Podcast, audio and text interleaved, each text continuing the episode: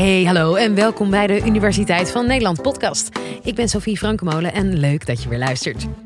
De aflevering van vandaag gaat over dementie. Dan denk je vast aan oude mensen wiens geheugen steeds verder achteruit gaat. Maar wat is dementie precies? En waarom krijgt de een het al op jonge leeftijd en de ander helemaal niet? Epidemioloog Arvan Ikram van het Erasmus UMC vertelt het je in deze aflevering.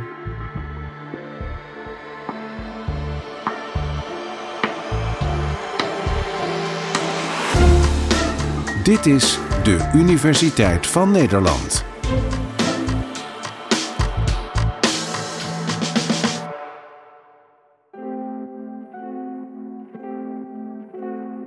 Dementie is een nare diagnose om te krijgen. En helaas zullen in de toekomst steeds meer mensen met dementie te maken krijgen. Dit komt omdat wij als samenleving steeds langer en langer leven en dus ouder en ouder worden. In 2021 leefden er ongeveer 300.000 mensen in Nederland met dementie. En de verwachting is dat in het jaar 2050 dit aantal toegenomen zal zijn tot ongeveer een half miljoen. Toch krijgt niet iedereen dementie. Hoe kan dat? Dat is de vraag die vandaag centraal staat en ik beantwoord deze vraag vanuit de epidemiologie. De epidemiologie is het vakgebied dat ziekte probeert te begrijpen door grote groepen mensen te bestuderen. Aan het eind van deze aflevering hoop ik dat je meer weet over dementie, hoe het ontstaat en ook wat jij zelf daartegen kunt doen.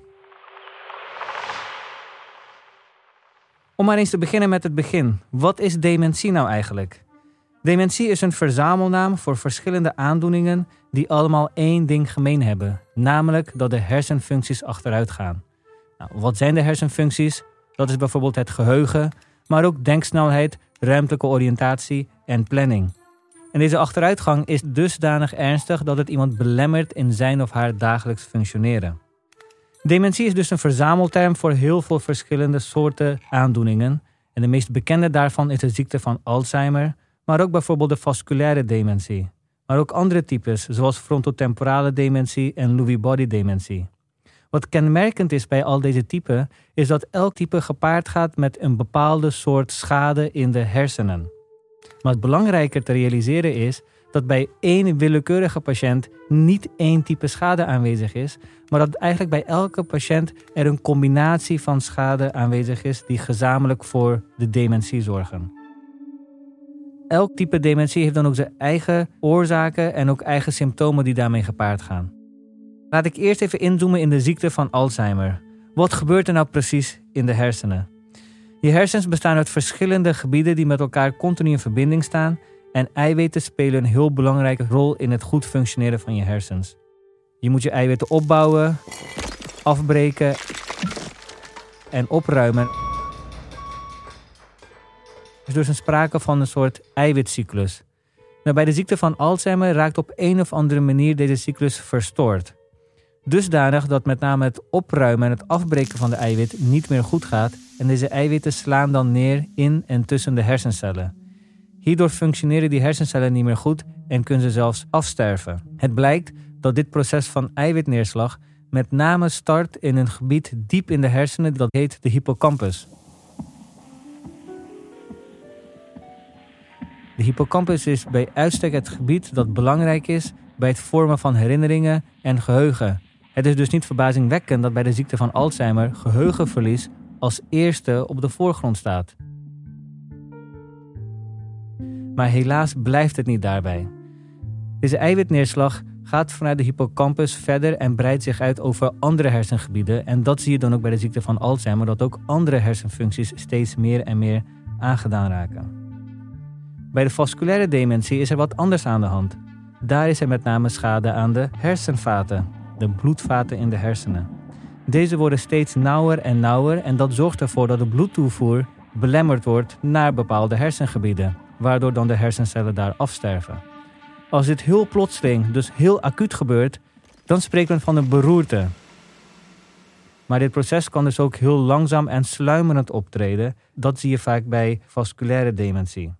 Wat belangrijk hierbij is, is dat met name de gebieden die de verbindingen tussen hersendelen vormen, die zijn met name gevoelig voor afnemende bloedtoevoer. Wat je dan ook ziet, is dat bij vasculaire dementie traagheid op de voorgrond staat.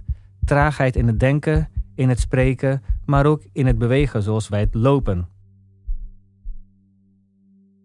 Los van het type dementie is er wel een standaard patroon te herkennen. De ziekte begint altijd sluimerend met hooguit één of twee hersenfuncties aangetast, maar naarmate de ziekte vordert zie je ook dat er steeds meer en meer hersenfuncties aangetast worden. In het eindstadium van dementie kan de ziekte zelfs dusdanig ernstig zijn dat iemand volledig bedlegerig wordt of bijvoorbeeld ook helemaal niet kan praten en ook niet meer kan slikken. Gelukkig komt het ook regelmatig voor dat de ziekte veel trager verloopt. Er zijn dus ook mensen met dementie die jarenlang onafhankelijk en zelfstandig kunnen blijven leven. Waarom krijgt de een nou wel dementie en de ander niet? Laat ik daarvoor beginnen bij dementie die optreedt op relatief jonge leeftijd, zo tussen het 40ste en 50ste levensjaar. Van alle patiënten met dementie komt dit gelukkig heel weinig voor. Zo ongeveer 4 tot 5 procent van alle dementiegevallen is op jonge leeftijd. Wat hier aan de hand is, is dat deze patiënten een afwijkend gen met zich meedragen dat ervoor zorgt dat de dementie optreedt. Hier kan je niks aan doen. Dit gen heb je overgeërfd van je ouders en dit wordt ook wel een genmutatie genoemd. In dit geval is de dementie dus volledig erfelijk. Laten we dan eens kijken naar dementie die later in het leven optreedt, met een gemiddelde leeftijd van ongeveer 80 jaar. Waarom krijgt in dit geval de een wel dementie en de ander niet? En eigenlijk is deze vraag te vertalen naar de vraag: hoe komt het dat bij de ene persoon er hersenschade zich ophoopt en bij de andere persoon niet? Hierbij merk ik op dat de oorzaak van deze hersenschade niet terug te voeren is tot één enkele oorzaak, maar dat het eigenlijk eerder een wisselwerking is tussen vele oorzaken. Enerzijds alsnog genetische oorzaken, maar ook leefstijloorzaken. In dit geval gaat het niet om de genafwijkingen of genmutaties die ik zojuist besprak, maar gaat het eerder om genvarianten of zogeheten gevoeligheidsgenen. Dit zijn genen die zorgen voor subtiele variaties tussen personen en die zorgen ervoor dat het risico op dementie subtiel verhoogt of verlaagd wordt. Dus in dit geval niet 100% zoals bij een genmutatie, maar subtiele verhogingen in je risico op dementie. En het blijkt dat deze genvarianten bijvoorbeeld van invloed zijn op hoe goed jouw lichaam de eiwitten kan opruimen, maar ook bijvoorbeeld hoe goed jouw hersenvaten bestand zijn tegen hersenschade. Nu je weet dat dementie ontstaat door een combinatie van vele factoren met elk een kleine bijdrage, vraag je je misschien af wat kan ik doen om mijn risico op dementie te verlagen? Nou, daarvoor moet je dus kijken naar de leefstijlfactoren, want daar heb je invloed op. Dus niet roken, gezond leven, veel bewegen. With all that in mind, we're ready to get going with the workout. Okay, let's get started. Right, right let's do it. Your feet nice and wide. We're just going to go right down to a plie, down and up. Once again, you want to make sure that the knees Daarmee beïnvloed je misschien niet de ophoping van de eiwitten, maar je zorgt er wel voor dat je hersenvaten gezond zijn. En we hebben gezien dat die dus ook een substantiële impact kunnen hebben op je risico op dementie. Hier benoem ik ook het trainen van hersenen, waar ook heel vaak een vraag over gesteld wordt. Helpt dat nou wel of helpt dat nou niet tegen dementie? Het trainen van hersens is eigenlijk terug te voeren tot een concept dat heet cognitieve reserve. Cognitieve reserve is een buffer in je hersens die je opbouwt vroeg in je leven en die ervoor zorgt dat je hersens weerbaarder zijn tegen schade later in het leven. Deze buffer bouw je op door je hersens uit te dagen met complexe taken. Uiteraard hoort opleidingsniveau daarbij, maar ook andere activiteiten, zoals een muziekinstrument bespelen, aan denksport doen of anderszins je hersens uitdagen. Het gaat er namelijk om: daag je hersens uit, daarmee worden ze wendbaarder. En inderdaad, de cognitieve reserve bouw je op vroeg in het leven, maar het blijkt dat zelfs ook later in het leven je nog altijd een invloed hebt om je cognitieve reserve op te krikken. Uiteraard, hoe eerder, hoe beter. Dit concept van reserve verklaart mogelijk ook de anekdotes die je hoort dat iemand nadat hij of zij met pensioen is gegaan ineens heel snel achteruit kan gaan. Dat zou bijvoorbeeld te maken kunnen hebben dat de uitdaging voor de hersens wegvalt. Met andere woorden, dat de, het, de opbouw van de reserve dus wegvalt en die persoon dus vrij snel daarna achteruit zou kunnen gaan. Nou, dit is allemaal wat je persoonlijk kunt doen voor je eigen risico op dementie. Ik wil hier ook nog kort even stilstaan bij onderzoek naar een medicijn tegen dementie. Vaak lees je berichtgeving waarin staat van een nieuw medicijn tegen dementie ontdekt of een nieuwe oorzaak voor de ziekte van Alzheimer in kaart gebracht.